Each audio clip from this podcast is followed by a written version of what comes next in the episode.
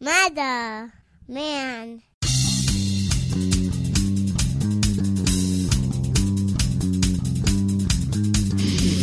Spreading faster than a case of the clap in a trailer court. Able to shatter eardrums within a 666 mile radius. A podcast more brutal than all the rest. It's murder! Metal!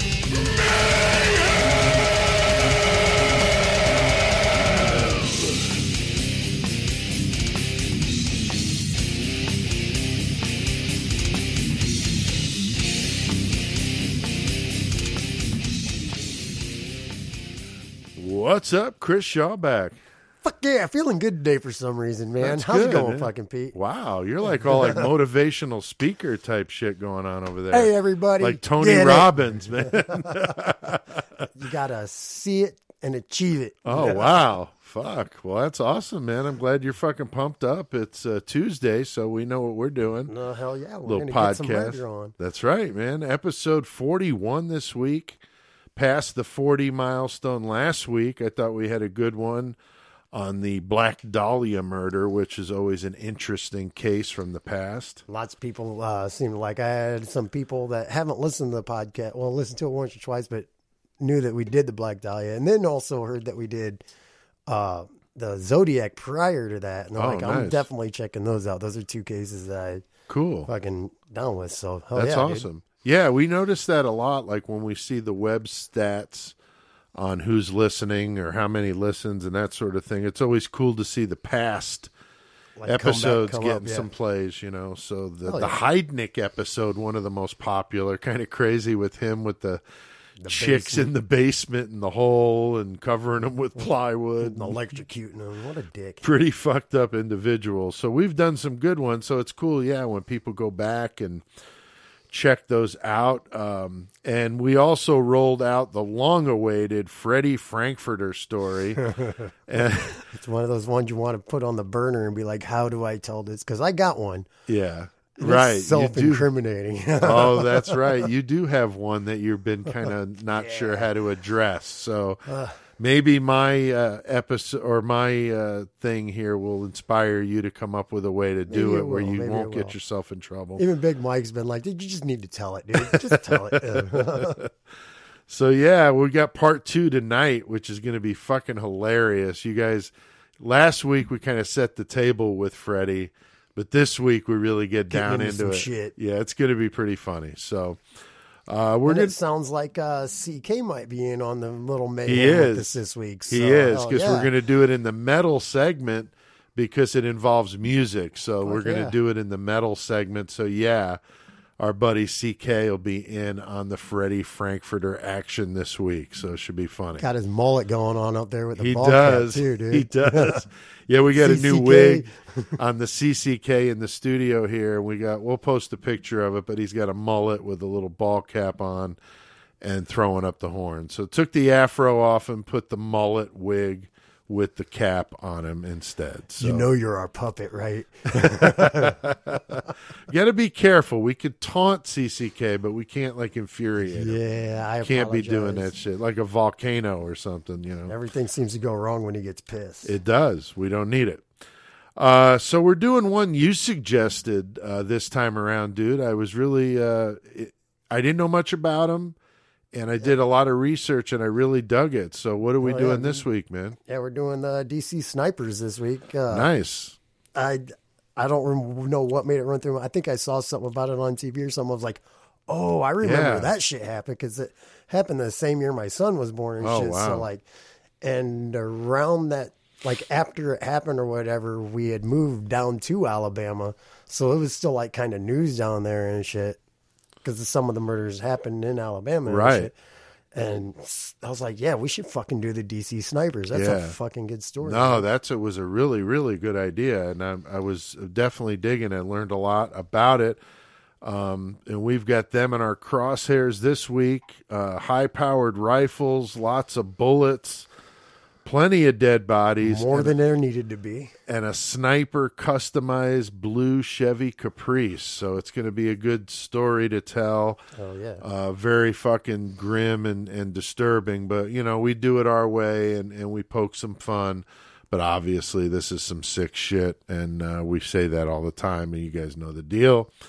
Uh, it's going to be a good one, a little bit different with snipers and guns. We don't typically do that. Right, uh, we yeah. mentioned the Ken McElroy with a little gun action in that. a little bit. yeah, a little bit of that motherfucker toted a gun everywhere, and there was many guns that shot him. right so- yeah a lot of lead flying in that one so uh, but this will be cool with the two of them um, john muhammad a vietnam vet with some serious mental health issues and his 17 year old sidekick lee boyd malvo uh, and what they perpetrated on the people of washington d.c and beyond And beyond down the a lot of states beltway, yeah, yeah a lot beltway. of a lot of states in washington state arizona i mean Yeah, they were all over the fucking place freaking Louisiana. Yeah, it's uh, we'll run through it uh, in 2002. Uh, so strap on your bullet belt for this one. It's going to be good.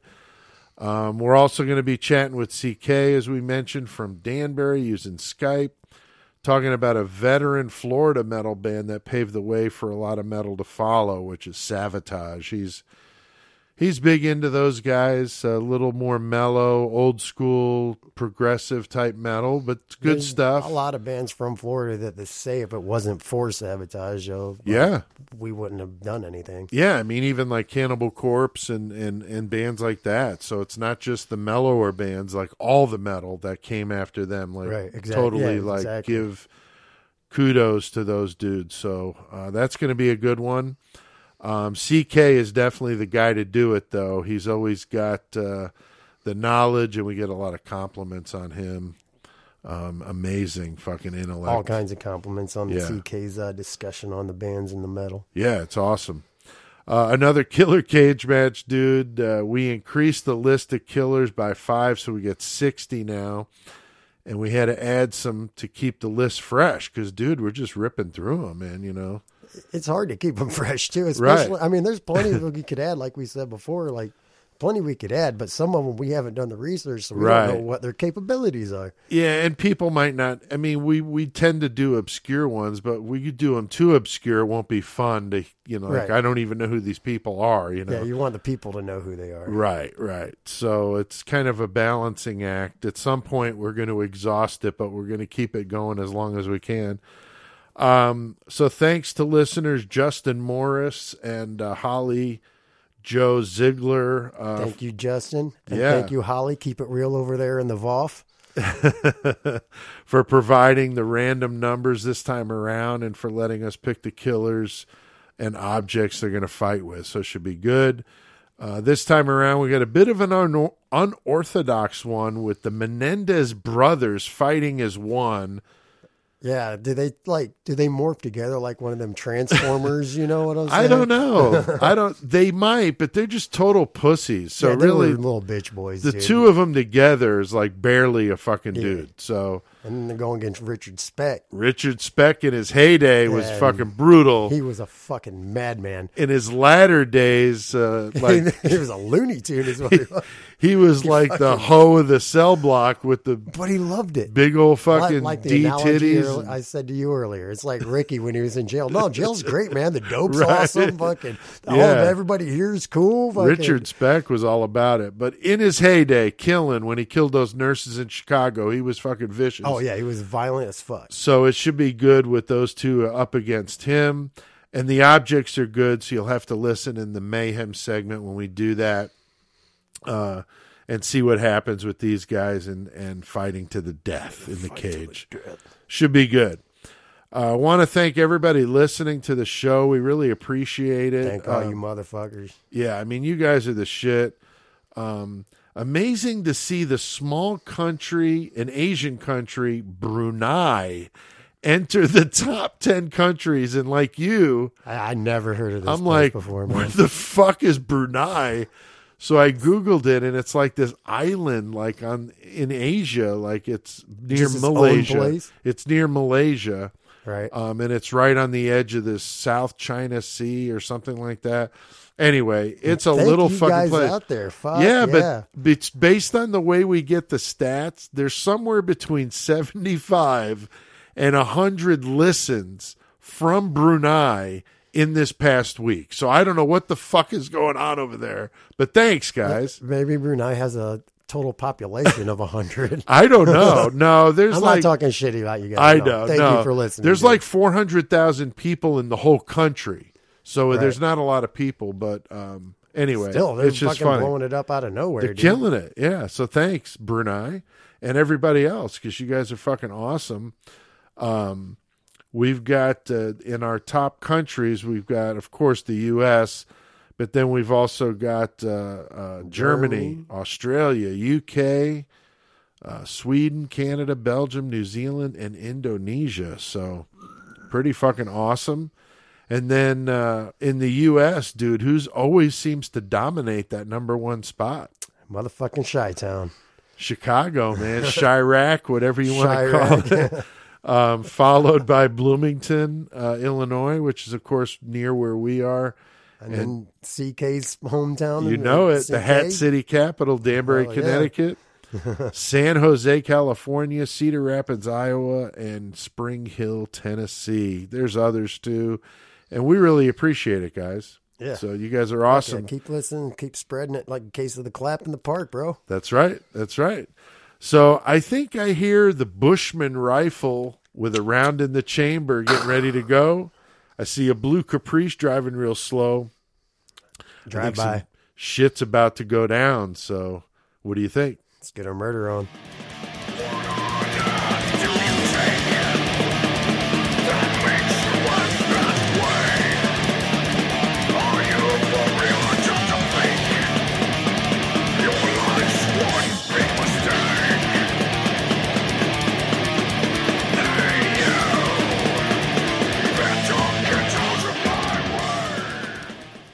Fucking war beast, man. Killing it.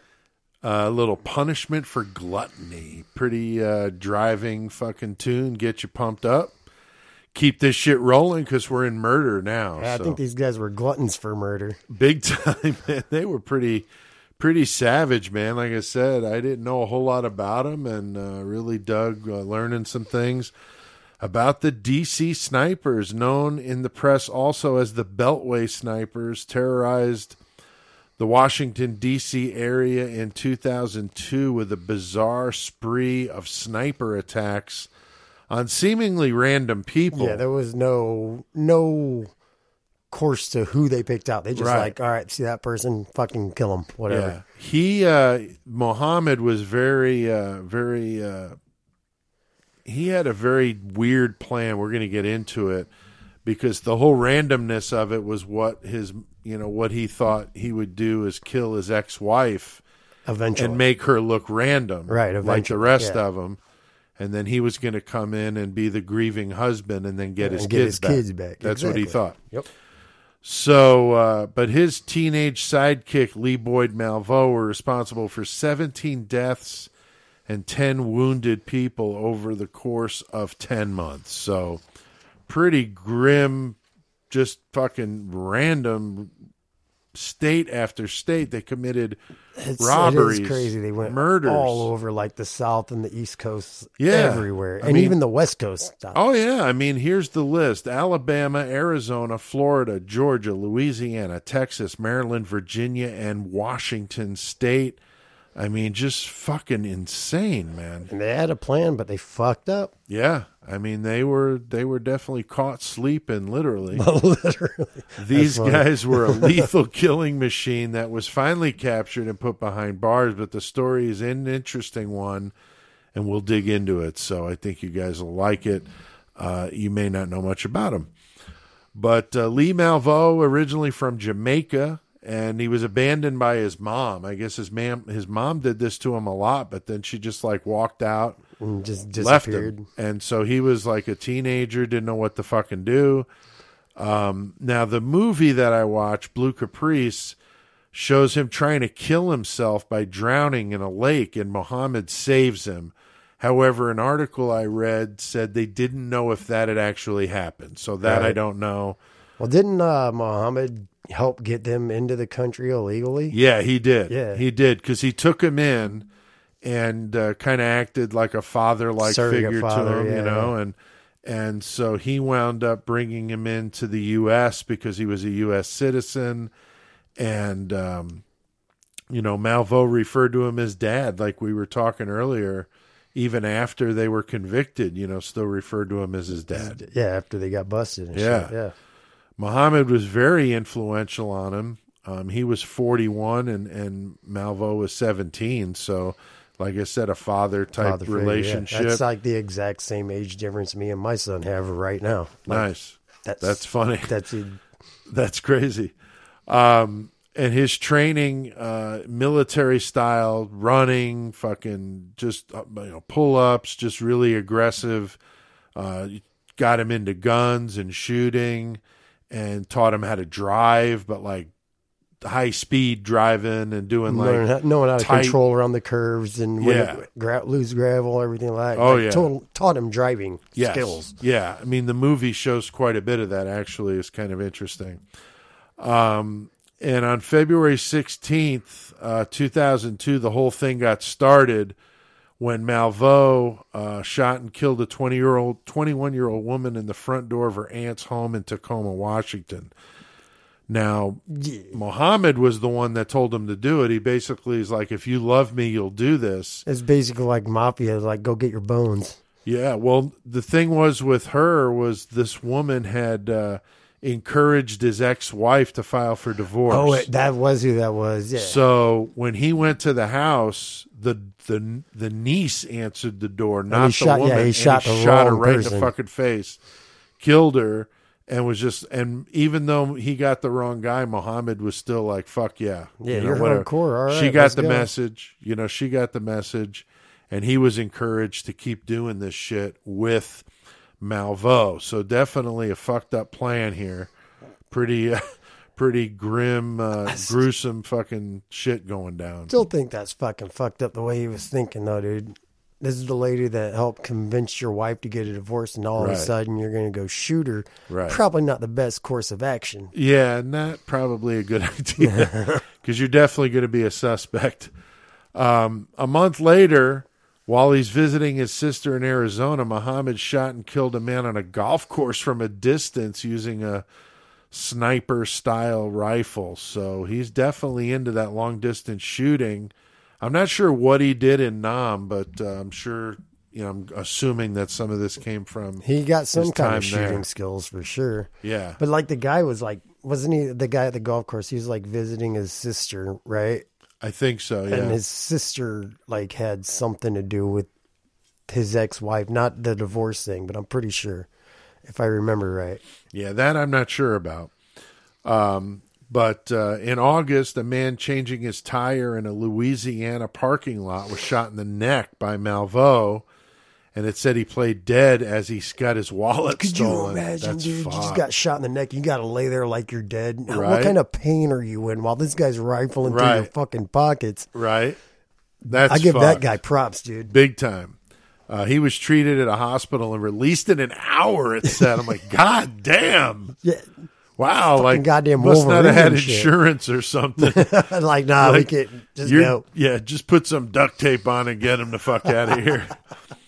Send him to. Shawback's Just Send him to house. Shawback. So just pour some whiskey on it, stuff it with gauze, wrap it with duct tape, be all good. So pretty hardcore for a dude with a bullet went into his neck and out his back. It said, Yeah. fuck." You're out of the hospital in an hour. You're a fucking boy. Damn, right. I'm impressed they even got him in the fucking exam room in a fucking hour. Go to the hospital That's- around here. You're there all fucking day, man. You know. Take you an That's hour fucking just to get awful. Yeah. In September, they shot the owner of an Italian restaurant in Maryland six times at close range. Only a couple weeks later, they shot and killed a guy in the head with a 22 uh, pistol in Atlanta who was closing up a liquor store. 19 hours later, they shot and killed the female owner of a liquor store in the chest during a robbery. And a coworker of hers was shot but survived. I think So, she was shot shot in the neck too. she might have been. Yeah. I think she was. Um, and there was evidence found at the scene that eventually led to the police tying this crime and others like it to the Beltway shooting. So it wasn't obvious at first because it was seemingly very random, but uh, eventually they, they figured it all out. That was like a Ziploc bag with uh, DNA in it or something like that. Right, right. Um, now the uh, uh, one day later, a man was shot and killed randomly in Baton Rouge with a Bushmaster rifle, and this was the one they seemed to really like. Uh, the crime scene was later uh, linked also to the DC sniper. So the Bushmaster, I did some research when I was getting some of that audio, is basically shoots the 5.56 just like an M16 or an AR-15.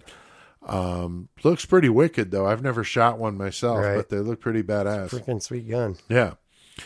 Um so these murders were kind of like a warm up to the sniper killings that they're actually known for. So there was 10 Beltway uh, killings and 7 prior, Prior to to the that. ones Th- that just that's was the ones we were just Yeah, talking about. so I mean they killed a lot of people and covered a lot of way you said that, this is just warm up killings before we get to the real shit. Right. Yeah. And that's like pretty much what they were doing, too. Big It's time. Like this Testing shit out. Let's see what happens. Right.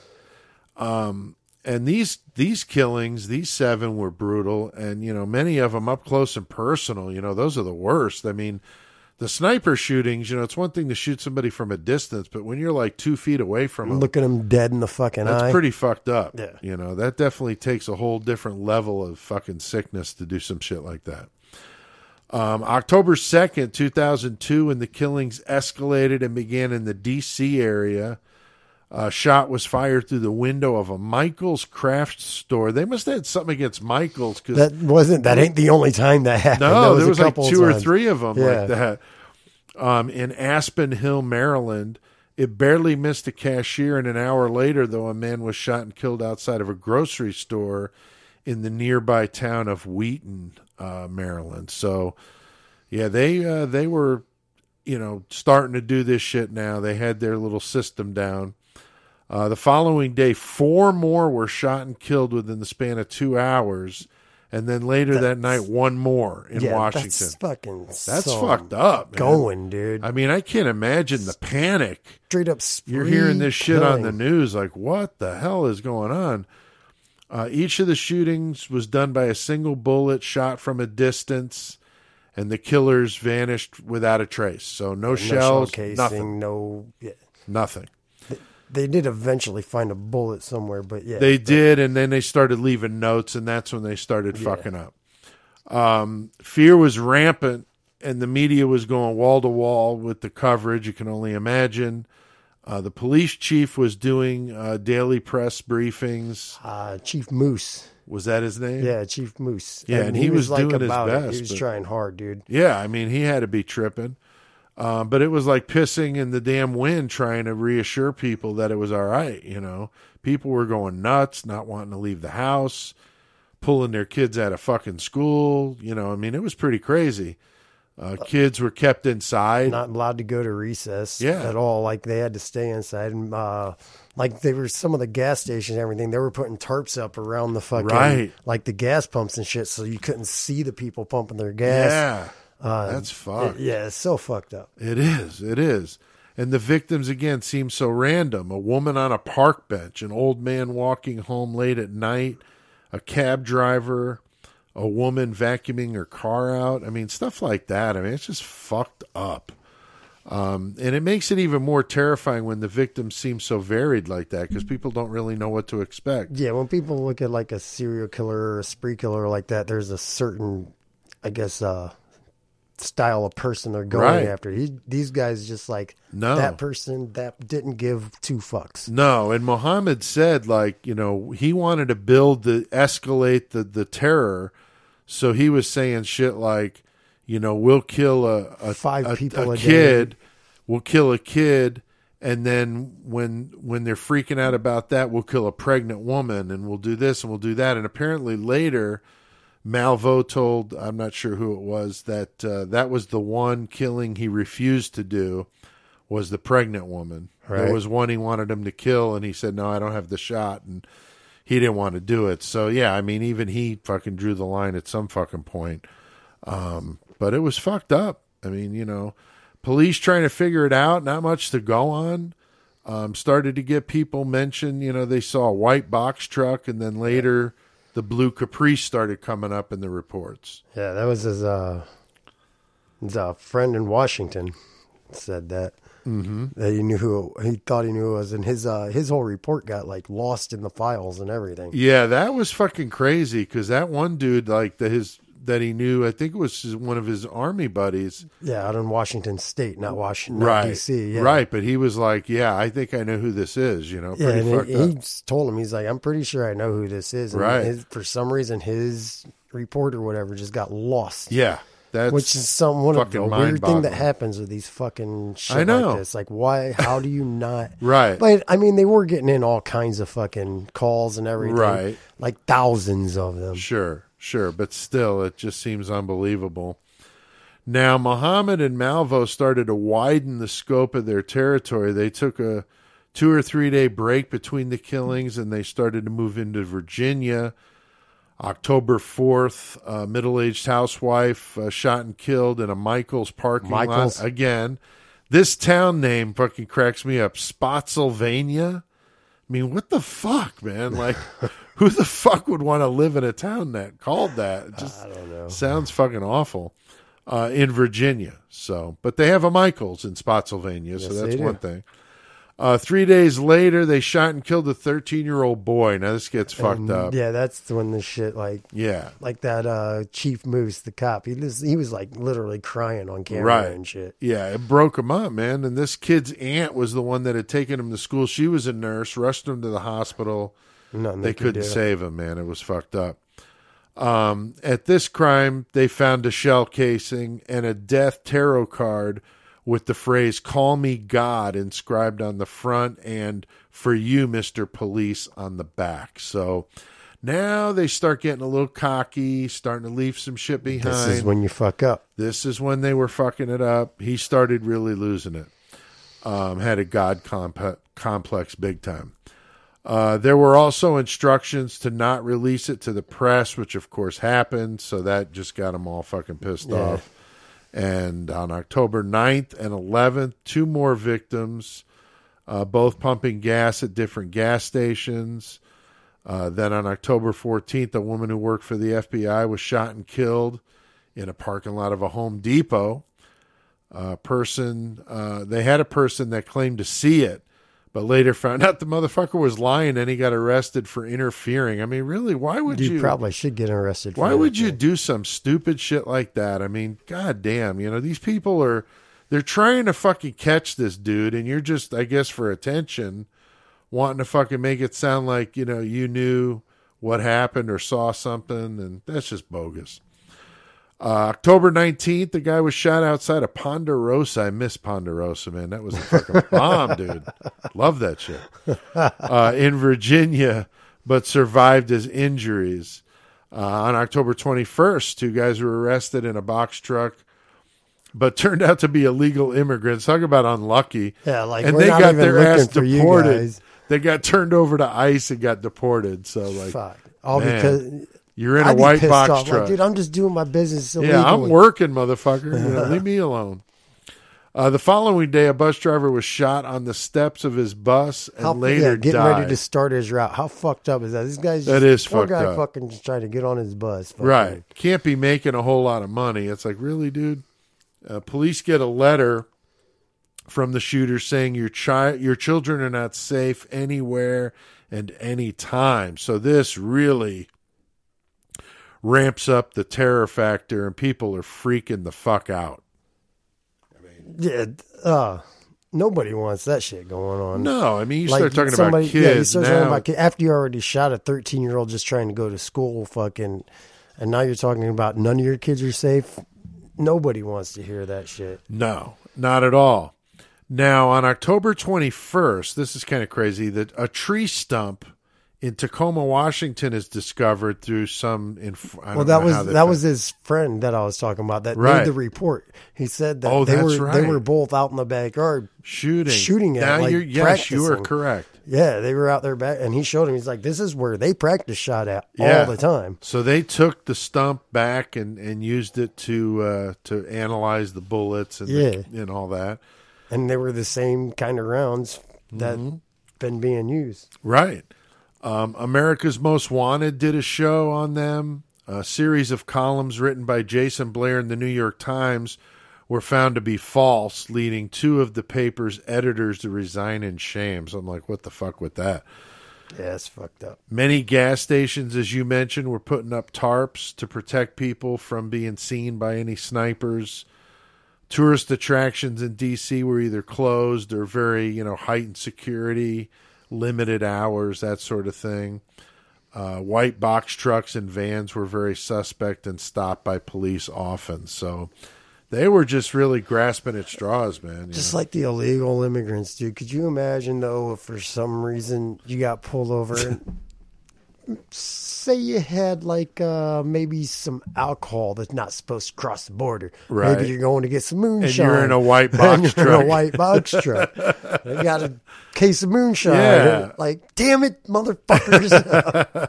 I'm Yeah. just bootlegging over here. You're taking lives, asshole. Right, right. Man, I fucked up by buying the white box truck. Um, now the police figured out that Muhammad's ex-wife had moved to the D.C. area, and that's when they started to figure out the motive. Um, his real intentions were really to kill her. But wanted to make it look like it was just one of the string Right. whatever. Yeah, I mean, his plan pretty devious. You know, he's thinking if I kill enough quote unquote random people, if I shoot her the same way, then nobody's going to put them together, and they're just going to Yeah, it's just going to be mixed in with this group, and once she's dead, kill a couple Yeah, more. I swoop stop. in. I swoop in as as the the grieving her father. father, and- yes. I need my Bam. kids. That sucks. Yeah, exactly. Right. I mean, pretty fucked up. Um, now, I did read some things that definitely backed that up. He was very disgruntled about losing the kids and the ex moving away to Maryland from Washington State.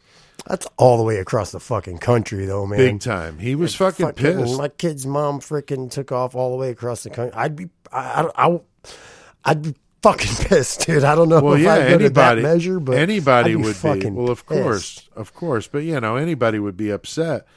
Um, and so that's what they think he was after was getting the kids back in a pretty fucked up sort of way.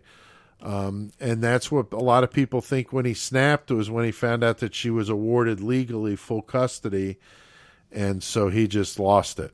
So now on October 24th, the shooter spree was over for good. Now this one is crazy. Um, in the uh, in the uh, Blue Caprice movie, a woman at the truck at the rest It was stop a dude, though. Was it a dude? Yeah, it was a dude. I can't remember what his name he was. saw the car. He calls it in. right. and the cops like completely used the semi at one end to block off Yeah, 'cause so they were- couldn't get out Yeah, they were sleeping in the motherfucker. They Yeah. straight, like you said, they straight up got caught sleeping. big time and the cop comes up and he's like you know uh, he wakes muhammad up and he rolls the window down of course you know some of this i'm sure is dramatized a little bit but it was cool the way they did it in the movie because he's like you know you can't be sleeping here at this rest stop you're not allowed to sleep. Uh, you need to go. And he's like who's that in the back seat? And he's like oh that's my son. Yeah i picked Right. him up at camp or something like that. Cop's like all right. And he's like thanks officer you know and so he's like the cop walks away from the car but as he walks away runs his finger along the uh, The, the trunk, lid. And he stops at the hole and he feels that there's that Right, hole the there hole there. Yeah, yeah. so he calmly walks back to his car and he gets on the radio and he goes, "It's him." And then the fucking hell fucking rains down on it, man. They were all over him. the the documentary they they pretty much like you said the dude was uh, on his way home from work and he stopped at the rest area and knew what he was looking for yeah, blue caprice with new jersey plates yep, so he rolls he sees his blue caprice sees the new jersey plates he called 911 and they showed up and they were asleep and like uh, they said uh, muhammad was fucking just had a look of fucking anger on his face just Oh, yeah. super pissed oh and sure, freaking um, Malov I can't say his Malvo? Malvo. God damn it! Why am I so fucking stupid with that? Uh, but yeah, he's just like sweating like a motherfucker, and it was October, so it wasn't like it was super hot outside. Oh, it was right. it was cool, so they knew it was done with. Oh yeah, they knew, and they caught him with the uh, Bushmaster 223 rifle. Uh, was possibly used in 14 of the murders. It had a high-powered scope on it and was effective up to 300 meters, which is nearly about a thousand feet. So, definitely a sniper type weapon. Um, you know, at shorter range because the those some of those Some of those sniper rifles go for a mile, dude. Yeah, Or more. So this is you know 300 meters. When I was in basic, that was the furthest target we shot at with the M16, and the M16 and the Bushmaster shoot the same round, so pretty similar. So yeah, I mean it's far, but it's not like crazy far. Um, the police found uh, the trunk of the Caprice was modified modified as what they call a rolling sniper's nest, That's a great name. isn't it? That's another good. That's another band good name. band name, Rolling Snipers. That is a good fucking band name. with a back uh, seat that Even would pull out and uh, allow access into the trunk very easily. You could lay in the prone position and shoot out of a small hole that they drilled in the back by the license plate. No, I don't remember any of the pictures of the guns offhand. Did it have a fucking scope on it, or were they using fucking iron sights? No, they were using a scope. So how big was that hole then to It be was able pretty good size, man. All right, Yeah. Because I mean, the scope's gonna sit pretty high on top I know, of the I barrel wondered of the the, same gun, thing. dude. So like, Because they didn't do never- them all from the trunk. There were some that he was not in the trunk. right? But a lot of them were in D.C. Like the pictures of the hole I seen, it just looked like big enough for the barrel to go out. I'm like, how you seeing through the scope on that? Yeah, unless they just use sights. I mean, I don't know. Right. It's very possible because in in basic we didn't have scopes and No, we were yeah. shooting 300 meter targets. Right so- through the irons, yeah. Yeah, so there's no reason they couldn't have just used the the sights on the on the weapon. Um, but on the outside, the hole was covered with a piece of duct tape. So uh, when they were found in the rest area, the cop confirmed it, and then called and told everybody, uh, "Yep, this is them." And then that was it. They got fucking busted. They were finally fucking caught, and I'm sure a lot of people breathed a fucking sigh of relief over that shit. Now, in prison, uh, Malvo made many statements about terrorism and Allah. But after checking it out, the police felt it was all bogus. Uh, at Muhammad's trial, Malvo testified that the purpose of the shootings was to kidnap uh, children to extort money from the government and that they were going to train kids in camps in Canada. Yeah, they were gonna try and do that To like terrorize. other groups to go and do basically the same thing. Right. He, Muhammad wanted to find like an army of Malvos, basically. Yeah. Kids. Uh, yeah, we'll go that with he that. could yeah. train just like he did with Malvo, show tell, teach him how to shoot, Teach 'em get him in good physical condition and then do some crazy shit.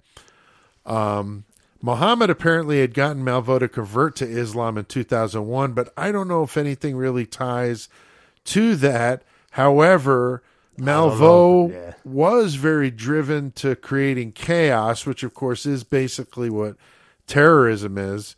Um, his plan was to keep escalating the killings and possibly start using explosives along with the attacks. I know there was one where he wanted to kill a cop and then he wanted to set explosives at the funeral, knowing I there'd be a bunch of cops that. there and kill yes. them all. I, I do remember that, So he was definitely doing some terrorist style planning which is some fucking like that thought pattern though. Totally. kill a cop and then set explosives yeah, At the I funeral. do remember, now that you fucked. mentioned that, I do remember that. Yeah, so I mean, it's pretty crazy shit what he had in mind. Um, so who knows if the you know the uh, Islam had anything to do with it? If he was radicalized, I don't know. Um, but it seemed like he was very influenced by a lot of that stuff, especially since he converted Malvo in 2001, which of course was the 9/11. So- Right. yeah. So So we don't everybody's all know. freaked out about 9/11 still oh, sure, to this day, let alone a year after. So like right. people are going to come up with things even if it was wasn't true, but who knows? Exactly. Now there were trials for both of them in Virginia and Maryland. Uh, Muhammad's plan was unveiled that he wanted to kill a certain number of white people every day for 30 days as phase one. And then in phase two was a series of murders he wanted to do in Baltimore involving the police. We talked about that. and the pregnant yeah. woman. Uh, he also wanted to kill a police officer, then plant the bombs, like we talked about. So his plan was just unveiled in the in court, kind of unraveled, and This- Pretty hard to yeah, refute. This is what we were gonna do, but you guys caught us, so I guess I'll tell you. And uh Malvo, like at first, he didn't even talk shit after he got arrested. He was quiet for like three days, I think it was. Didn't say anything. yeah, he still seems to be a pretty quiet and reserved type of type of guy. Yeah, Now, Muhammad got the death penalty, no shit, right? Uh, and was executed November 10th, 2009 in Jarratt, Virginia by lethal injection. Uh, Malvo was given a life sentence without parole, but then was later given only life due to some Supreme Court ruling about him being a minor uh, at the time of the crime. and crime. that was just like within the last That was not that a couple, three couple, years ago. Yeah, yeah, something like that. Um, and he was given multiple life sentences in two states, so really he's not going anywhere. no, he ain't going fucking nowhere. No. Like your sentence may be reduced, but you're still Yeah. not fucking. Yeah, he's not going anywhere. He's he's there. Um, so there you have it. Uh, pretty crazy uh, story about these two fucking whack jobs. Uh, definitely a fucked up, you know, fall of 2002 in that area with that shit going on. Can't even imagine it. Uh, Like definitely. I said, I remember like uh, we when we moved down to Mobile, Alabama. It was like right after this because Cole was Cole was literally still a baby, and uh, I remember it still being on the news and shit. yeah. And because I didn't really hear, I don't remember hearing about it here where we're at now. But when we got down there, because it's around the area where some of the murders happened, it was Oh, still sure. a thing. So I, I, I vaguely remember that. It was cool. Yeah, that's uh, that's. I mean, it wasn't cool, but no, you know no, I, I, got you. No, I remember it happening too. But you know, when like you said, when it's in your area, it's much more in tune Yeah. than uh, than than it would have been. And then happening right after nine, you know, a year after nine eleven. Um, you know, nine eleven was so dominating in the news for so long, and rightfully so, that uh, probably overshadowed it to some degree, on, Right. at least on a national level. Um, so definitely fucked up. Um, and you know, Malvo still, you know, like we said, he still calls him his dad. It's kind of fucked up. He's you know, refers to him too. as dad. He's still he's still locked up. He ain't going anywhere. Um, several documentaries out there on YouTube. Uh, the movie I mentioned, Blue Caprice. Now, it is a very slow movie, so if you're interested in like all the cool, you know, thinking you're going to see some wicked scenes with the sniping and stuff, that's only about 20 minutes of the movie. Uh, the rest of the movie is about what happens before and how uh, Muhammad takes him in and kind of grooms him to be what he becomes. Before the killings start happening. Yes. Um, so there's not a lot of that. Um, I would say two thirds of the movie is not that. So if that's what you want, it's not for you. But it is Yeah. very check cool. Out the, check out the docs. I can't remember the name of it. But yeah, there's a bunch. I, I was checking out the documentaries. I was reading stuff. But the documentary, the one, the one, I wish I could remember the fucking name. I should write this shit down. Fuck. The one documentary I watched was really super informative. It's got this British dude narrating it, so it's kind of weird. But That's cool. Yeah, I mean, there's some good ones out there. Um, now, the Blue Caprice movie was very factually accurate, according to Slate.com, an article I read from 2013. As a movie, though, like I said, not really exciting, but it was very informative, and I, I really got a lot out of it for this because it helped fill in some of the gaps, made things make a little bit more sense. Um, so if that's what you're into, then go check that out. Um, but you know, uh, there's also a lot of yeah, books a out bunch there. of books so about it and shit. quite a bit of material out there if if you want to learn more about what happened with those two. Now next week we got another fucked up one that you came up with, Chris, and you want to uh, mention what that's all about? Uh, and so next week we're going to be doing the red market.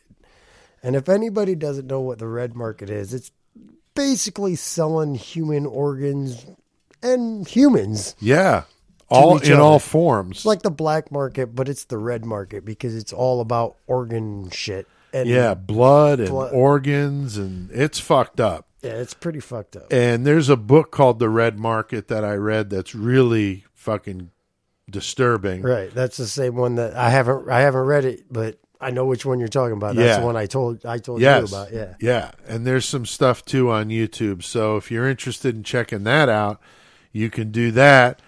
But right now I'm hearing something in the distance. Uh, what is it that, sounds Chris? like a choo choo train. is that what that is? Must be CK Hell yeah! rolling on in on the 920 from Danbury. So we'll be, That'll go. fuck yeah.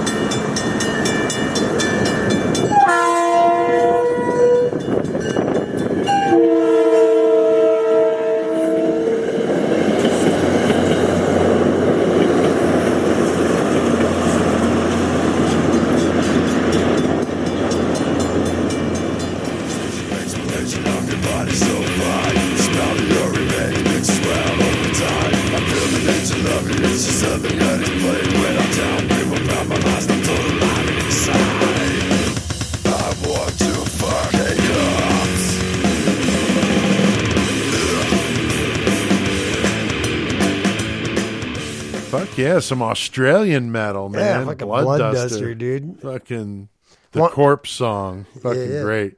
I want to fuck a corpse. Oh, I want you to get the fuck away from me. we got CK here doing some metal. What's up, CK? What's up? We're just throwing the fuck down, man. We've been talking, Talking about some uh, DC snipers. yeah, DC snipers, hardcore shooting them up and uh, just mass fucking murder cross country shit. So Sounds We like are- fun. coming out of that, yeah, rolling into metal, and uh, you are gonna lay down some shit. What do you got for us? Um, Savatage tonight. Oh, Nice, yeah, all right. cool. Uh, Savatage um, formed like in 1979 as Avatar by the um, Oliva brothers, John and Chris. Um, the first time I knew of them, I have a I, I my buddy Joe lives in Florida. He um called me up one Saturday night. He goes, "Dude, I got a fucking tape coming to you that I that I taped for you of this band called Savatage. You're gonna fucking flip." Um, it was their first album, Sirens, which at that time was was released regionally on Par Records, so you could only get it in Florida. Unfortunately, he tried to get me a copy, but he, he was only able to get one copy of it on, on vinyl, which is a funny story, which I'll get to later. Um, but um, he sent me a, a, a recorded version of it on, on blank tape, and I was I was like, "Holy shit, these guys are awesome!" Oh yeah. Uh, um, they're a traditional. I guess I guess you call it a traditional metal band. Um, as I stated, the, their first album came out in um, 1983. Was 84. Um, or 83. I Sirens. Eventually, was um, picked up by Combat Records, who released it um, throughout the um, North, throughout North America. Um, shortly, they were signed to Atlantic Records and put out um, a phenomenal, a phenomenal album called um. God, my brain! My, I'm having a fucking brain fart right now. Holy Chemo shit. brain. Chemo. I was gonna say, is Yeah, it, is it it a new pill, dude? chemo brain. I did start a new chemo drug, so Yeah, yeah. Yeah, I, yeah. I, I, So um, yeah, they put out an '85 "Power of the Night," um, a great fucking power metal album. Was just phenomenal, and um, I was jamming that thing like all the time, and I was telling everybody about these guys. And um, unfortunately, in 1986, they put out an album called "Fight for the Rock," which um was not that good. Unfortunately, actually, it was uh, it was pretty bad. really. From from what I understand, the um, record label got the got their hands on the band and um, kind of forced them to. I was gonna say, put their influence into what they were doing. Yeah, yeah, pretty much. You know, they um, because I'm because at that time they were young guys, you know, on a major label, and they're probably you know green to the whole thing. So they put out Fight for the Rock, which when I bought it, I was like, holy shit, they're done. This band is fucking done. Pretty much one was- and it- done is what you were Yeah, thinking. that sucks when that happens. Yeah, and it was and and they go on years later. They they called it Fight for the Nightmare because they they didn't like it at all either. Oh wow. Um, but um, they put that out, and in '87 they put out Hall of the Mountain King. And I remember when it came out, I I was hesitant about buying it. I didn't even buy it right away. I think it was like three or four months after it came out, I bought it.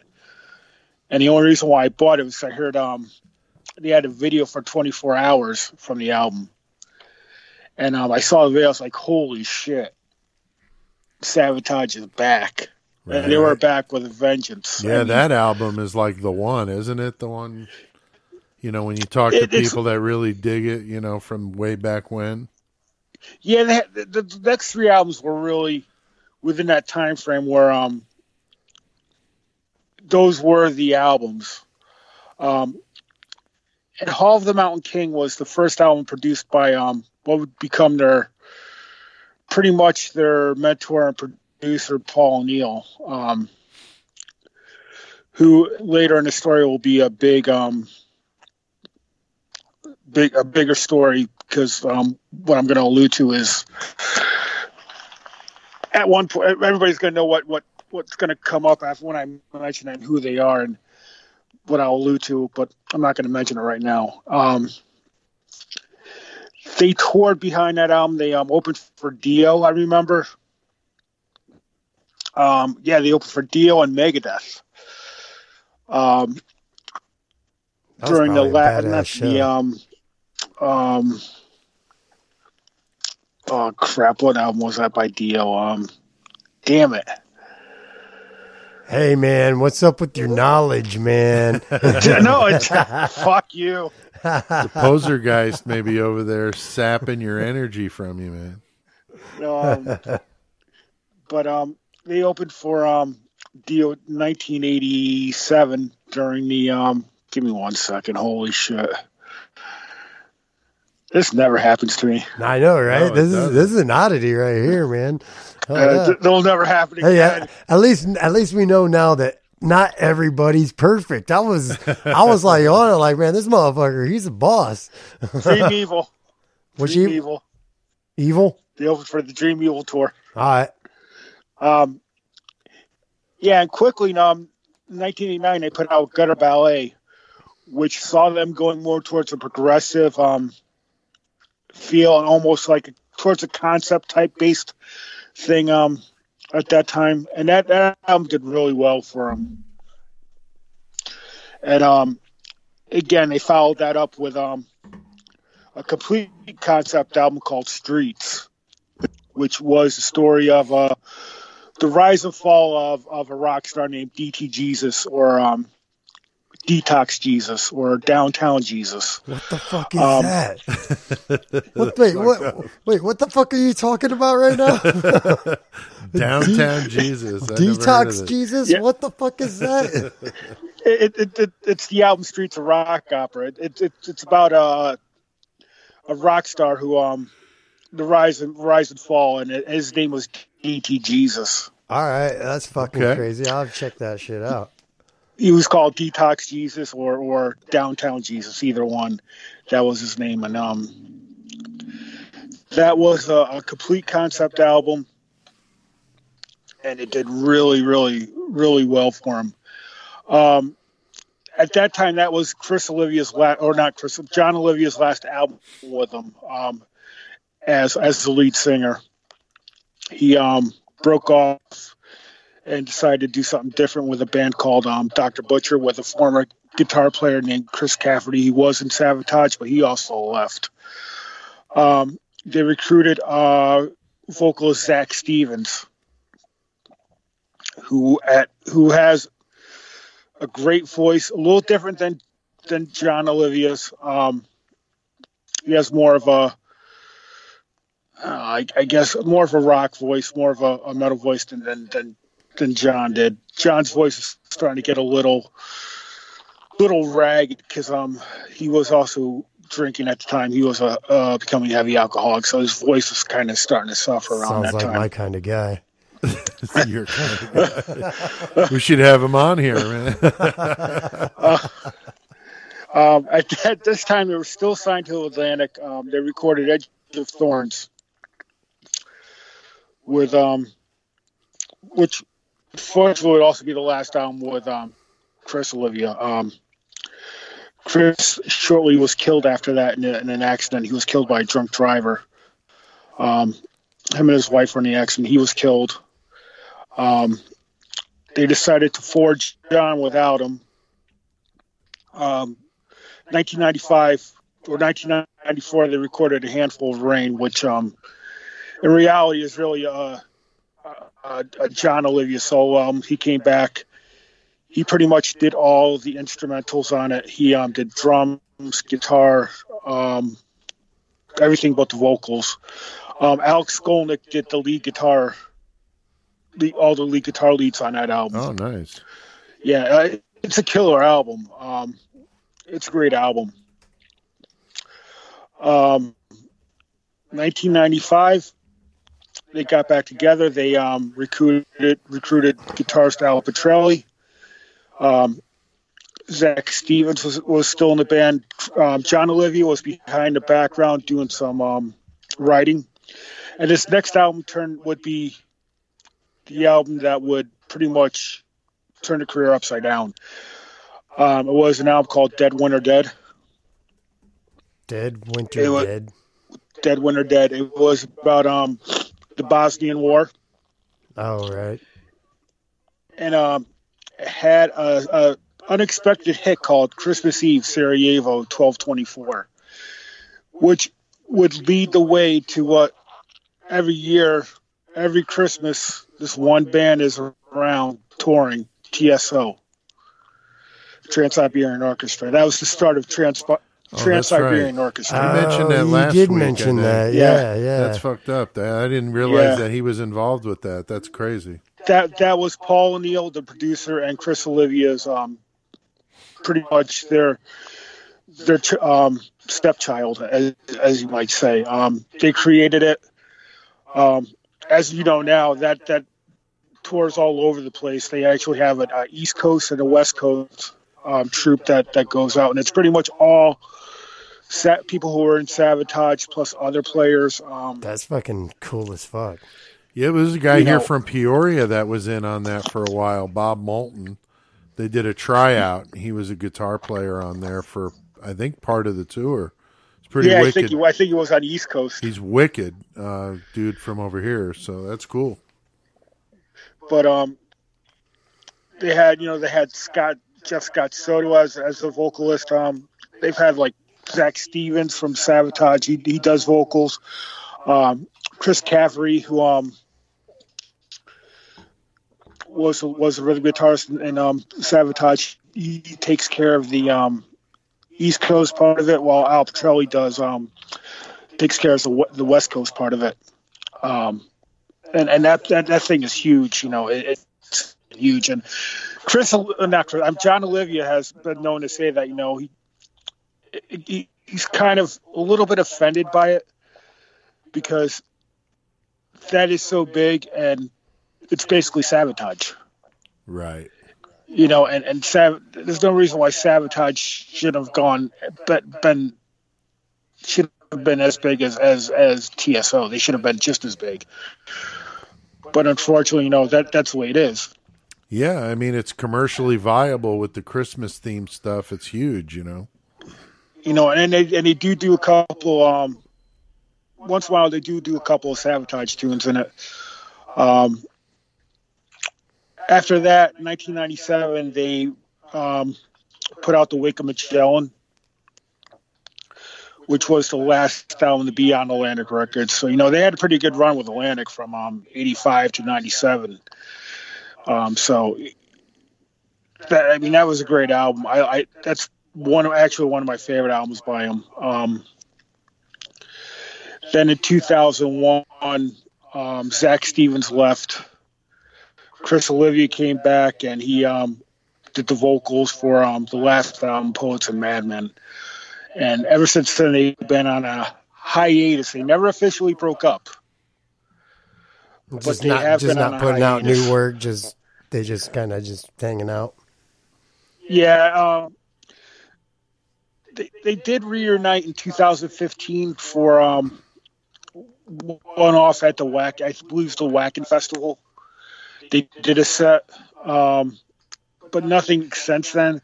There's been rumors that they're going to reunite and um, do something, but um, nothing since then. I know. Um, you know, Zak Stevens has his own band, Circle II Circle, which um, has been around a while, and it's it's pretty, it's pretty you know close to what Savatage sounds like. Um, John Oliva had has um had his John Oliva's Pain project going. They had a couple albums out. He actually put out a solo album, um, the Final Curtain in 2000. I think it was 2013, 2014. Put that out. Um, he toured behind that. I was actually supposed to go see them at the Chance, uh, but I had I actually had surgery the next day, so I couldn't go. Oh shit. Fuck them doctors, But, uh, dude. They don't know yeah. what they're talking about. Shit. um, um, you know, so this band has been around, you know, and they've been a very influential band in Florida, especially in Florida. You know, all the death metal bands, you know, Obituary, um, Cannibal Corpse. That's what me and Pete were saying earlier. Like, there's a lot of the bands from the Florida Florida area. What, no matter what genre of metal it is, they're like, if it wasn't for Savatage, Yeah, we wouldn't be here, man. yeah, That's pretty you know, cool. Morbid Angel. They don't. They did give it all to you know Savatage. They're the one that that you know pretty much paved the way for other bands in Florida at the time, Right. especially for metal. Right. Um, I would love to see them come back and do something. Um, I know Jon Oliva ha- has had issues, health issues. Like he had a stroke a, a couple years ago. Um, as far as I know, he's not doing anything musically at this time. Um, Zak Stevens still has Circle II Circle. I believe they're recording an album now. Um, and if you're into Savatage, you should check out these other bands that, that are related to him. Dr. Butcher, Circle II Circle, Jon Oliva's Pain. Um, they're all great stuff, especially Jon Oliva's Pain is, is what he did is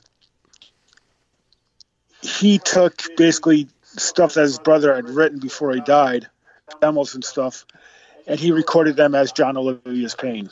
that's Oh, cool, man. cool. So, So he's he took- using his yeah, so- brother's material and making it, act, making it music and whatever. Yeah, whatever. that's pretty fucking that's cool. fucking Yes. awesome.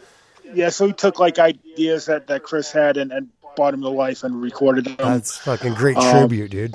Yeah, big time. you know, and and to, and and John has always said that when Chris died, the heart of the band basically died, and um, you know, he said they put out some good stuff after Chris died, but after Just that, all the, the, the soul the soul of the band basically left. Um, but um, no, that's Savatage. Hopefully, they'll um get around to reu- reuniting at some point. I hope. Yeah. Well, that's cool, man. Uh, Definitely uh, like to hear about something, uh, you know, different. Uh, maybe some of our listeners aren't real familiar with those guys, so they can check them out. Um, Oh, hell yeah. And, and to get back about the original album that, that uh, my buddy Joe had, yeah. I was bothering him for um, a couple years. I go, "L- let me buy that, that Savatage album from you. You know, I, goes, "I'm not I've been there, dude. Sell "I'm- me that shit, dude. I've been there. I've been not- there, man. Now, this album is like supposedly worth like four to 500 bucks Oh fuck. on, on eBay. It, it's, I, I, I think I've seen it on sale for like 375 400 bucks. It's some ridiculous fucking amount of money. God damn, dude. You know, I, I I kept on t- saying to Joe, let me fucking buy it off. He goes, uh, he goes, I'll never sell it to you. Damn. I go, well, let me buy the other two albums off you, that the original albums. He goes, I'll never sell them to you. But I think it was like three years ago. Um, for Christmas, I got a package from him. And that package was the original Sirens album on Par Records. Nice. With the, um, he even had the original seat stuffed in it. That's fucking cool, man. That's cool, dude. That's right So- up there with your autographed copy of uh, Fire in the Brain, man. Oh, yeah. Christ. Fire in the brain. driving me insane. Fire in the That's brain. fucking horrible. That is fucking horrible. That is really bad. But um, yeah, check out Savatage. You know, TSO. They have um four Christmas albums, and I think three, two or three uh, um albums that don't relate to Christmas. Um, it's different from Savatage. It's got a no. It's like an uh, orchestra type thing. Uh, it's a huge production, but um, it, it's heavy. It, it's good stuff. No, Um, Trans-Siberian is pretty fucking good. I mean, it's Oh awesome yeah, it's shit. fucking for- throw the fuck down. I mean, it's it's it's definitely takes a lot of fucking skill to be able to play some of that shit. definitely. and all those guys doing it are fucking amazing. So that's that's really cool. Um, speaking of fucking cool, dude, what is the uh, DVD Blu-ray coming out this week, man? none other than King Diamond. Yes. Yeah. What's the name of it again? Was it Songs from the Dead? I think that's believe it right. Yeah, I advanced ordered it too, but I couldn't remember what the title was. But I got the the CD or the CD DVD combo. So Yeah, there's um there's a there's a couple different um packages on indie merch. yeah, um, that's where I got it. Yeah, and um my new friend. I think a couple. My new friend. I know. I'm surprised they don't fucking call me and thank out. me and shit when I Like, order hey, you stuff. wanted promotion, dude? I did hit them up for that on Facebook, Come on, man. and they saw it, but they haven't answered me yet. I told them, I I'll- said, I'll- man, I've been buying the shit out of stuff off your site. Look it up. And I said, and I do a podcast, and we'd be all about it, man. If you guys want to do something, you know, right? So we'll Oh, see. hell yeah. Maybe they'll listen. That'd be awesome, man. Come on, Indy. So yeah, so indie merch is a good one, uh, and that's where I ordered mine from too. So that's uh, that's awesome. I'm looking forward to that. Um, uh, Shawback, any local stuff you want to mention? As far as local stuff that I want to mention, I just want everybody to know that all three Chalk, Event of Collapse, and Gormonger are right now all working on new material. They're getting Nice. recorded. So Nice. it's hopefully going to come out within the next couple months, de- depending on the band what they're doing. But Right. they're all working on new material to get that's recorded. awesome. So hopefully yeah, that comes out some soon. New local metal. here. Definitely, got a lot of good shows cooking for 2019 also. So yes. it's going to be killer. And also, I just also wanted to mention that uh, Meshuggah and Black Dahlia's murder, hence last week, but they just uh, announced they're going on tour together. I haven't checked the dates yet, but Meshuggah and Black Dahlia are going on tour together. And then also, Aborted is doing a North American tour with Cretopsy, Benighted, and uh, Hideous Divinity. Fucking Aborted so fucking nasty, though. If you haven't Yeah. heard Aborted, that's fucking. Fuck yeah. And Benighted, dude. Holy shit. That's shit. old school. Yeah. That's going to be fucking brutal. Yeah, there's some really good shows coming. Like we were talking last week, that Dying Fetus, Whitechapel, and Yes, Revocation. dude, that's so gonna be so That's nasty, going to be brutal. so, So- fucking Oh, nasty. Dave, David Davidson has a new um he has a new side project um it's coming out with I forget the name of it, but um he's got something coming out soon with a uh, with a project so it, it should be pretty cool I, I I would think. Nice. All right. Well, uh, we've we've talked about some metal news. Now we're going to move into uh, the last part of this segment, which, uh, if, if our listeners remember, last week uh, rolled out the first part of the Freddie Frankfurter story. and uh, CK, I, I wanted to put this in the metal segment this week because it, it touches on, I wouldn't say maybe necessarily metal, but more rock uh, for sure. Yeah. Um, but nonetheless, music, part two of Freddie Frankfurter fits in the metal segment this week, and I wanted you to be here firsthand to hear this because you know these stories. oh but yeah. You've This- been this- itching this to get stuff- me to do this, so Hold on, dude. Hold on, dude. All right, I'm gonna go piss. all right. Well, I just, I just don't want to piss my pants laughing, dude. No, that wouldn't be good. That wouldn't be good. So yeah, so while he goes and uh, and takes a piss, I'll I'll kind of mention like I did last week. You know, I mentioned before we started that uh, this uh, five part uh, story is is based on a real person. Uh, I've changed the name, um, and so uh, just to to not try to intentionally embarrass anybody. And like I mentioned, if the real person, the real Freddie Frankfurter, hears this, I hope he understands this is just in fun. Um, I've been poking fun at me, uh, Shawback, I, I, po- you, I CK. poke fun I at mean, myself. some really nasty ones involving you. I, I, I can't get can't get any bad worse than what my ostomy. stories, no, not at all. So yeah, nobody can take. You can't take this shit personally. No, it's all in fun and and really just the fact that you know I experienced this shit firsthand. You know, going through my high school years um, makes it you know fun and and it's just something to laugh about. So certainly no no harm meant. Uh, if the real Freddie is listening. Um, it's all been just kind of just goofing around and nothing meant to, you know, intentionally uh, harm anyone, just kind of having some fun with it. So hopefully Freddie understands. So, so last week, uh, CK, we, we started out, I explained how Freddie was, you know, in, in homeroom and he was telling us, you know, that he was, he'd spent the summer in the French Foreign, Foreign Legion. Legion. And his voice, you know, very distinctive voice. I fought in the French Foreign Legion, you know. and, and and that voice, the voice you do is is fucking right on. Yeah, because you've met right him, so.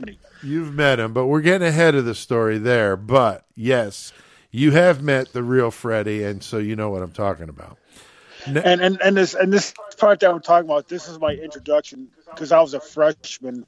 Oh, okay. Wait, did you say when- when I- freshman when or heard these Frenchman? And, and you guys were um you guys were juniors. I was a freshman. Right. And this is my introduction to hearing about him and and this particular story is what is what I heard first about him and Yeah, these are the ones shit. that most people that have heard about him or that were in school with us at this time would have known him from these things because these were kind of legendary. Now, as I mentioned in the first part, Freddie had a, a problem with the pathological lying. He was constantly fucking weaving these fantastic fucking stories and you couldn't believe a majority of them, but some of them were just so fucking funny because what would really aggravate people about me when I was around him is I would encourage him to tell the stories. That's fucking See, I would egg it on, and see other people would get mad at me because they wanted him to just shut the fuck up, you know. Nobody wanted to hear his voice. No. and like next part, when we talk about when we work together, those stories are really funny.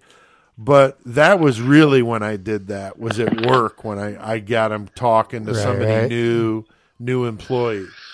So anyway, um, one of the things that everybody that knew Freddie uh, Frankfurter in school was he played guitar.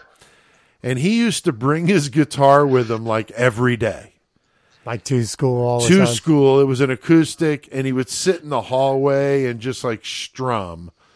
And so, like, he knew enough to like fart around on it, is what I gathered. Now, maybe he was better than that. I don't fucking know. But You what I saw what know you is saw. just strumming and just just kind of fucking around, not really. from doing what I remember, he he fucking sucked. and that's possible. I don't know, dude.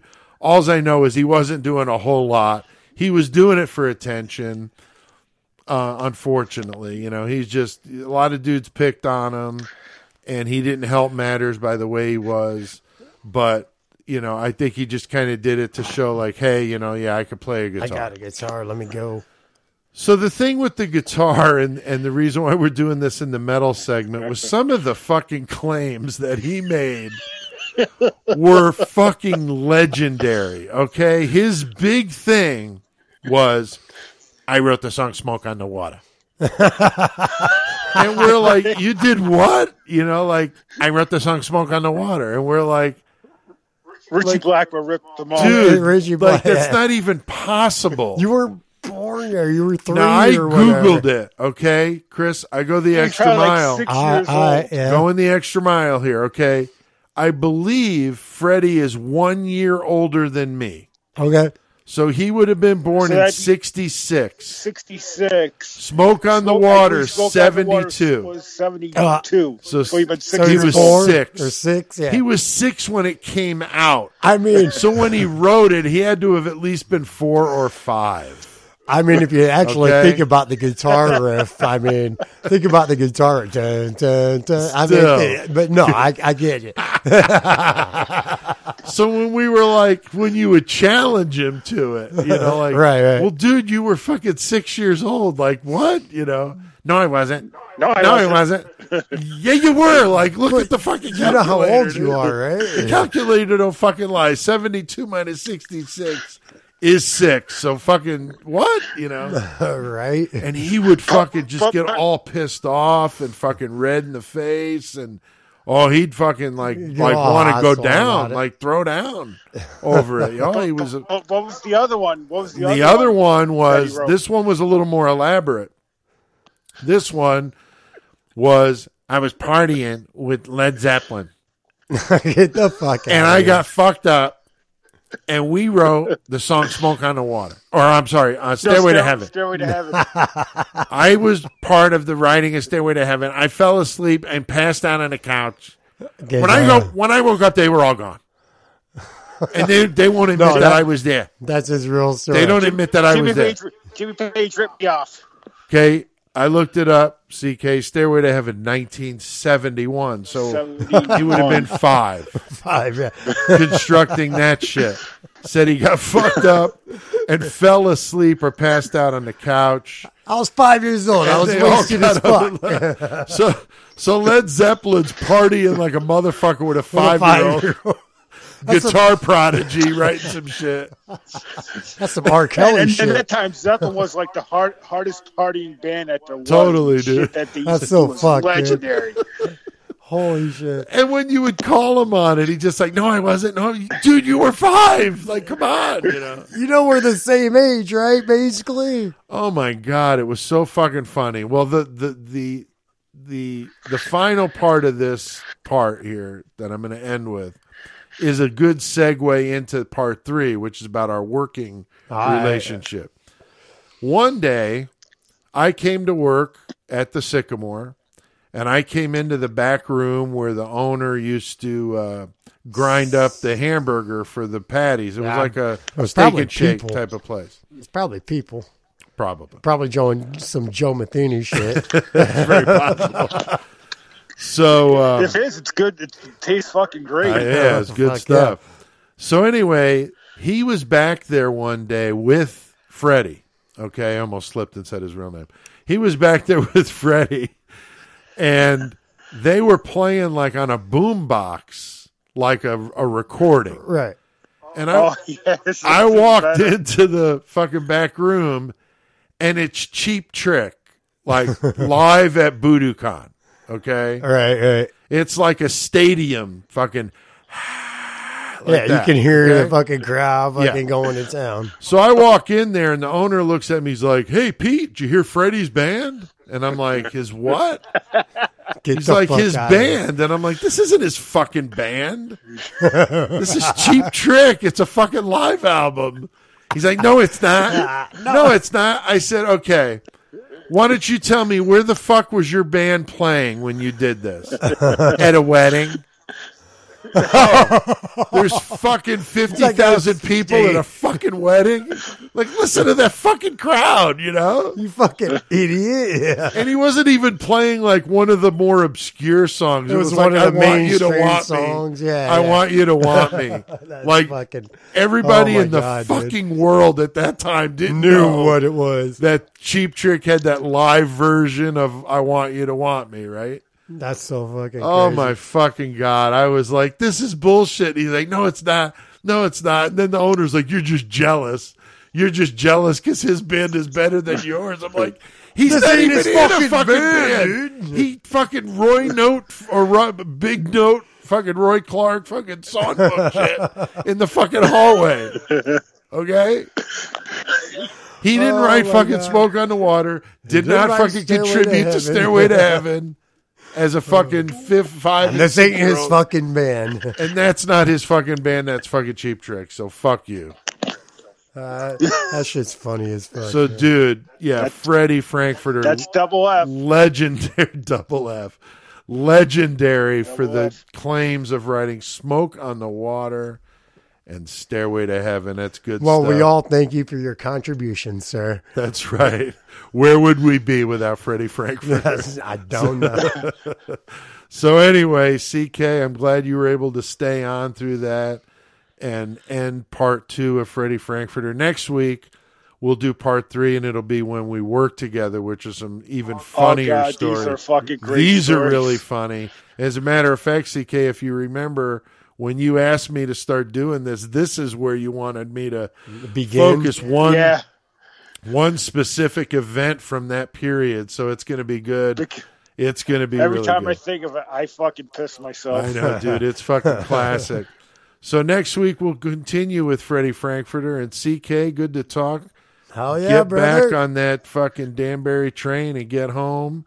Fuck yeah! And- And, um, next week I got um, we're gonna stay in Florida next week. Okay. All right, what you got? What do you got next week? We're gonna go to the we're- we're gonna go to the other extreme now. We're gonna go do some Cannibal Corpse. Nice. How can you not do That Cannibal sounds Corpse? like fun. Exactly. Fuck yeah. We've been talking about it for the last couple of weeks. How can we not? do Yeah, we should. Corpse? That sounds great. So that sounds good, CK. And, uh, I'm still against both of you guys. I know. I was I'm just Chris Barnes, say that man. I'm Chris, Chris Barnes, Barnes. versus Corpse Grinder next week. That should be good. Maybe we should do a That should be- special cage I was match. gonna say That would be good. Let's do it. That'd it. be fucking. But Corpse- Corpse Grinder versus Chris Barnes in, the, cage, in the cage, and we'll have the listeners pick the object. that'd be fucking great. Yeah, let's do it. All right, His fucking neck is like Corpse Grinder's neck is like a dude. fucking I Oh no, Grinder It ain't and even fucking fair. Corpse Grinder kick Barnes' ass, dude. You put them together. and Barnes I'm to get the fucking hair whipping though. You never oh, know, dude. that whiplash hair. All right, well, CK, good to talk, buddy. Have a good night, bro. All right, talk to you guys later. All right.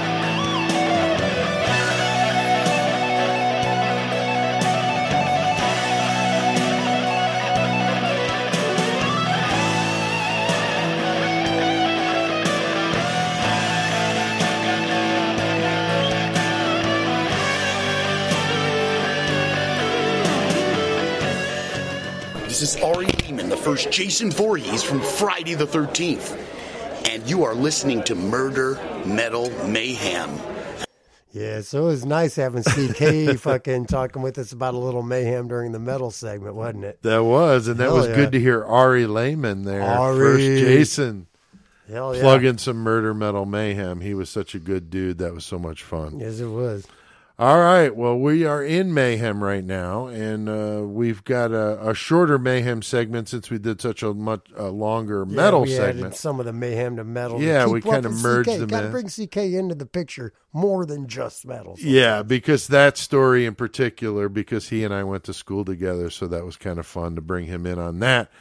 So we've got a little bit of an update on the studio. I know you guys have been hearing us talk about this kind of off and on. Might get a little repetitive, but once you see it when it's done, you're gonna be like, "Holy shit, Yeah. they weren't fucking around." It's worth the wait because we have a few little minor things to do inside. We got to get the door put on. a lot of it would be done if it wasn't for the bullshit Yeah. weather that we have here. We've been in getting a lot of snow and ice and shit, and it's made it tough for Shawback for you to get over here and get that shit done. And so uh, we're trying to get it done. We're close.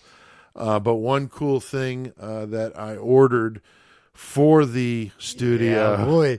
from our buddy Sick Rick, uh, Rick Fisher of Sick Rick Masks, where we got the Venom Got Dominus mask. Dominus, yeah. We ordered the Gacy, the Pogo mask. It And is so, so sick. If you've seen freaking, if you've seen pricks, freaking or pricks, ah, have you seen Pete's? Fuck, dude. Have you seen Pete's fucking profile picture? It's the that one right there when we was at the convention. Yes. at fucking uh, Borowski's booth. Yeah. That's that mask right there. He's getting one just like that, and that thing is so fucking nasty. And it's going to be on the wall mount, Yes. and just like the head hanging on the wall. Totally. It's gonna be Yeah, it's sick. gonna be fucked up. So that's that's gonna be wicked. That should be here this week. And I talked to Rick uh, Fisher about doing another interview with us, and he's totally down. So Oh, yeah. get him yeah, on here pretty quick. Um, so we will be doing some test audio once the door is on. We're going to do be And able to do my some fault. tests. I'm lacking. well, like I said, the fucking winter uh, weather hasn't been cooperative either. Uh, but once we get that done, we can do some audio tests to make sure everything sounds good out there because that's important. We want it to sound good. And then once we're good, uh, we've got a plan of hopefully being ready to rock uh, second week of February for the Valentine's Day show, Yes, which is going to be great Yes, sir. on Belle Gunness, the evil bitch uh, Oh, she- from Indiana. She was a fucking psycho for Yeah, sure. She lived in Indiana. She was like from where fucking. She not- was from Europe, but she moved here in Austria She or was, something. e- she was evil. Yeah, we'll just she- say she was evil. She was a mean, fucking brutal bitch. So she's going to be our Valentine this year. And so we're hoping, if everything goes well, we will be out in the studio by out then. Horns High Studios. Horns baby. High Studios. So it's going to be awesome. Yeah. I, ah, since we're in the mayhem, I know you told your story. I got. A, Yeah. I got a little short one I want to tell. Just that. Literally just happened over the weekend because this is what happens to me in life. life is fucking mayhem. So like uh Friday night was when we got that goddamn uh snow apocalypse or whatever the fuck they want to call it. We didn't even really get a lot of snow. A lot of fucking wind. Big time. and it makes drifts everywhere. Also, like my sister Stacy, she got me one of those things a couple years ago for Christmas, that ice shield that goes across your windshield. yeah, yeah, I have one of those. Yeah. I got that. I, I'm like, oh shit, I'm gonna go ahead and cover the windshield on the fucking car, right? The windshield wiper blades are already folded up. That way they're out of the way. I start out on the passenger side. I hook it on, go around to the driver's side, and I reach over, dude, to grab it. And when I did, I fucking slipped in the fucking snow Oh, shit. like slipped and the, like the, like my feet came right out from under me and I fell right into the driver's side fucking goddamn windshield wiper Oh. and snapped the entire fucking arm off of it. Oh, my Like there was no like oh I just got to go get a new blade, Oh, nothing like that. Snapped the entire fucking arm Oh. off to where there was like 2 inches of fucking arm bolted onto it. It was Oh, so my fucked. God, dude. Yeah, it was so fucked. I was pissed off, dude. That's very Shawbackian. Uh, yeah, that and that's the mayhem that happens in my life. so like uh I wake up the next day, I'm like, all right, I'm gonna call the fucking I'm gonna call like advanced auto, whatever. Advanced Right. doesn't sell them. Fucking uh I call O'Reilly's and they're like, Yeah, we can order one from the factory, but it's gonna cost you 115 bucks. I'm like, Are you fucking oh serious for a goddamn windshield wiper arm? And they're like, Yep. I'm like, all right, cool, fuck it. So like I was like, I'm gonna figure something out. So I tried JB welding the motherfucker. Yeah, I'm a redneck. JB mother- Weld. Yeah, I'm a redneck motherfucker over here. I tried JB welding. I was like, yeah, that ain't gonna fucking hold. Didn't hold. So like, Should have taken it to Pete, dude. no, I, dude, I thought about it, but the material it's made out of, I don't think it would have worked. Oh, right. But uh, I would, I would have totally taken it to you, but it wouldn't have worked. Fucking, uh, but, uh, so like, what? Here's what me and Dad. It was totally Dad's idea. Here's what we did. So we turned the windshield wipers on, got them in a total up position, and turn turned the switch off so they stopped there. And then we took the passenger side windshield wiper, pulled it off, and repositioned it down. and that way, like it was the passenger side windshield wiper was cleaning the whole windshield, like like for real. We just repositioned one wiper to clean the whole fucking windshield. It's like, all right, cool, fuck it, yeah, it's working. So then, like, went and fuck went mom while me and dad's working. Mom went to the fucking goddamn junkyard, found a fucking whole new arm for the driver's side for twenty six bucks. I was just going to ask you As- if you tried a junkyard. As so opposed fuck to a, yeah. as opposed to a hundred and fucking fifteen dollars. Yeah, right? Fuck yeah. Nice. So now it's all good again. Wow. But that that's the kind of shit that happens to me, bro. Like dumbass shit like that. Like I'm actually trying to do something like productive, like keep the windshield clear and everything. Right. And my ass does some damage that costs fucking money. yeah. It's fucking bullshit. now on the plus side, I did let my daughter stay up late with me, and we built a fucking goddamn snow fort. So Well, that's hail cool. Satan. There you go. There you go. well, I think I hear a bell ringing. Do you hear that? Ding a ling dong. Yes, I think that means we got a killer cage match upon us. And uh, who is it that we've got fighting again this week? Fucking goddamn pussy ass Menendez brothers, all Right. privileged and shit. Uh, couple of rich, rich pukes. fucking boys. And Don't know got shit. Richard Speck. Richard Speck in his heyday was fucking nasty, man. He was pretty brutal he Kept them girls locked up for a while, and He did. he, only got caught because of one. Well, Yeah. I won't say he only only got caught because of her, but He would be a good one to do in our in a Yeah, Speck was fucking murder segment because he was fucked up, and then we could talk about his antics later on in in the oh, joint. oh my god, what he did in the joint later on was so. Dude, I don't know which is worse in his head, the murders or what he did after Yeah. he was in prison. Because like after what he did in prison is like, Pretty fucked up. damn. Yeah. So in his heyday, though, we got Speck versus the two pussy ass Menendez brothers, and they're going to be fighting in the cage till death. So anybody that's not familiar with this, we have two listeners post on Facebook uh, two random numbers, one to sixty, and those numbers then represent the two killers and the two objects, and then we fight them to death in a cage. So this week, the objects that they picked. And again, that's Justin Morris and Holly Joe Ziegler for picking the random numbers. Thank you. Yes, thank you guys. Uh, iron an iron skillet and a can of bug spray, dude. That could get kind of nasty.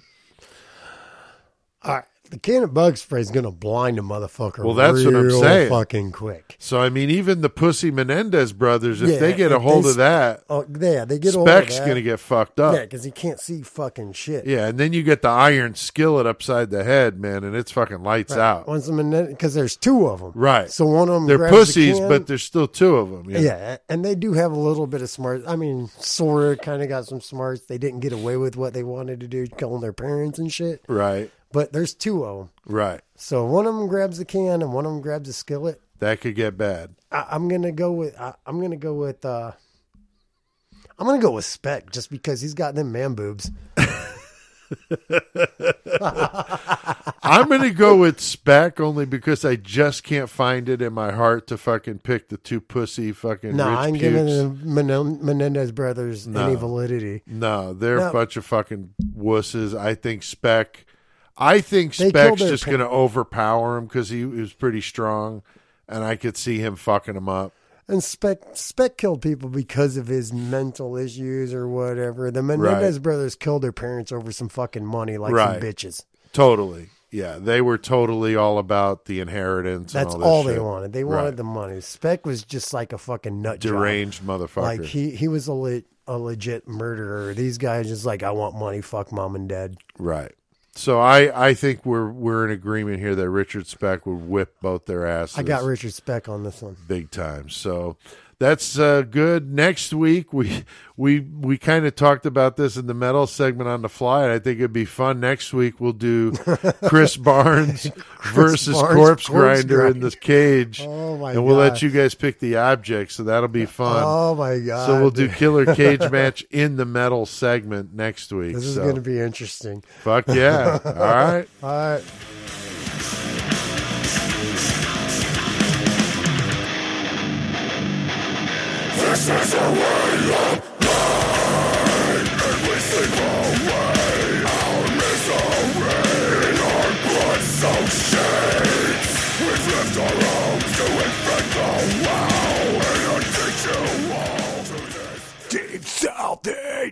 Fucking Whitechapel, man. God, I fucking love Whitechapel, man. Yeah, that is fucking brutal. The saw is the law. Where we come from, the saw is the law. Yeah, we were both jamming over here with that shit playing in the background. Uh, speaking of that shit playing in the background, we've got uh, some great bumper music we've played tonight. Obviously, Whitechapel. Oh yeah, Whitechapel, Savatage, War Beast, and Blood Duster. So good stuff tonight.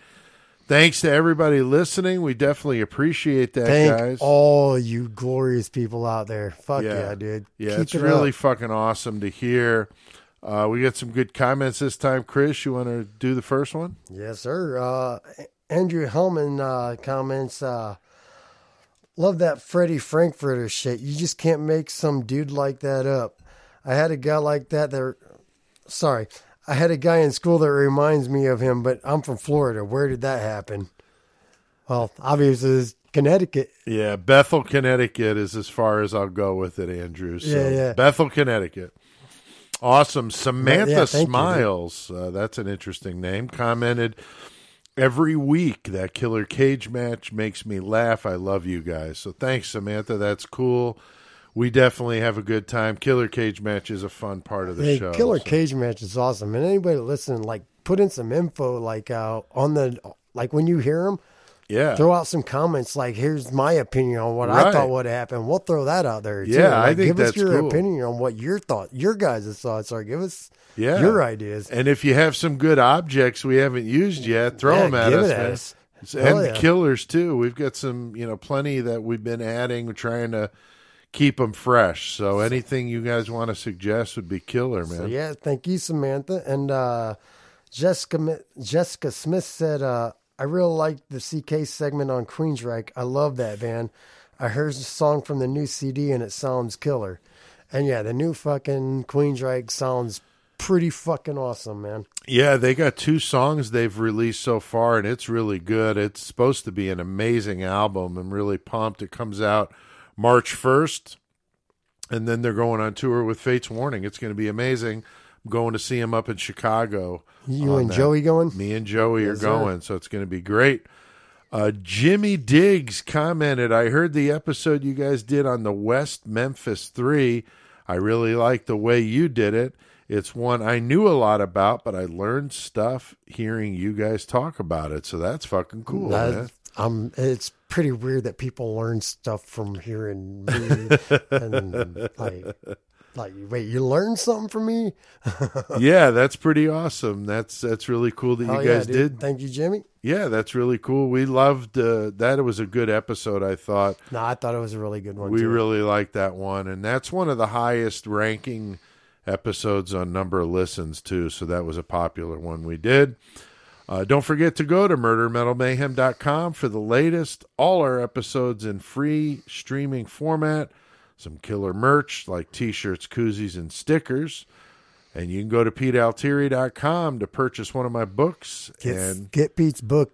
If you haven't, one of his books, doesn't matter. Get one of them. If you haven't read his shit, it's fucking killer. Well, thank you. Thank you. You can find out what I'm doing and all that on there. Uh, you can also go to our Facebook page and check that out on Murder Metal Mayhem. Easy to find. Uh, you can like us there and then follow us, uh, you know, what we're doing. And we post some contests and random things on there, uh, pictures And from the once show. this weather's not such bullshit and we get the studio going, there'll be a, different things Yeah. happen. There will be more video content. That's right. There That's a good be- point. Once we get the studio in place and we're out there, then we're going to be doing a lot more video yeah, there'll stuff. be more So, video stuff. You can see what's going on with the Yeah, situation. yeah. I think you guys will like that. We've got some really good ideas for that. We've also got a really good idea that we talked about tonight that made it a little bit more real. Um, this is going to be fucking amazing. I can't even tell you what it is. Not yet. We got work it's details. very We gotta work the original. Details. It's very original, and it's going to be so murder metal mayhem that you won't even fucking believe it. It's going to be awesome, and as soon as we could tell you about it, we will. But it's going to be really kick ass, and you'll be able to pick up one of them when we get it finished. That's as much as we'll tell you. Um. Oh wait, though, you know we can't really let them leave without hearing the new karaoke No, song. you know. All right, I'm going to talk to you in my late night sultry voice. we cannot let you, ladies and gentlemen, go away without hearing a little serenade by our one and only Pete Altieri. Wow, that's a little scary. I don't even know what to say about that. I've been trying. I've been trying to tie the karaoke songs into the theme of the show and the feature, and so this time, since we had the uh, DC snipers doing the shooting from the from trunk the of the car from the Caprice, I did the best I could with a car related song, but you got to make sure you listen yeah, toward, the, toward end, the end. You got to because I do something a little special. So I'll leave it there.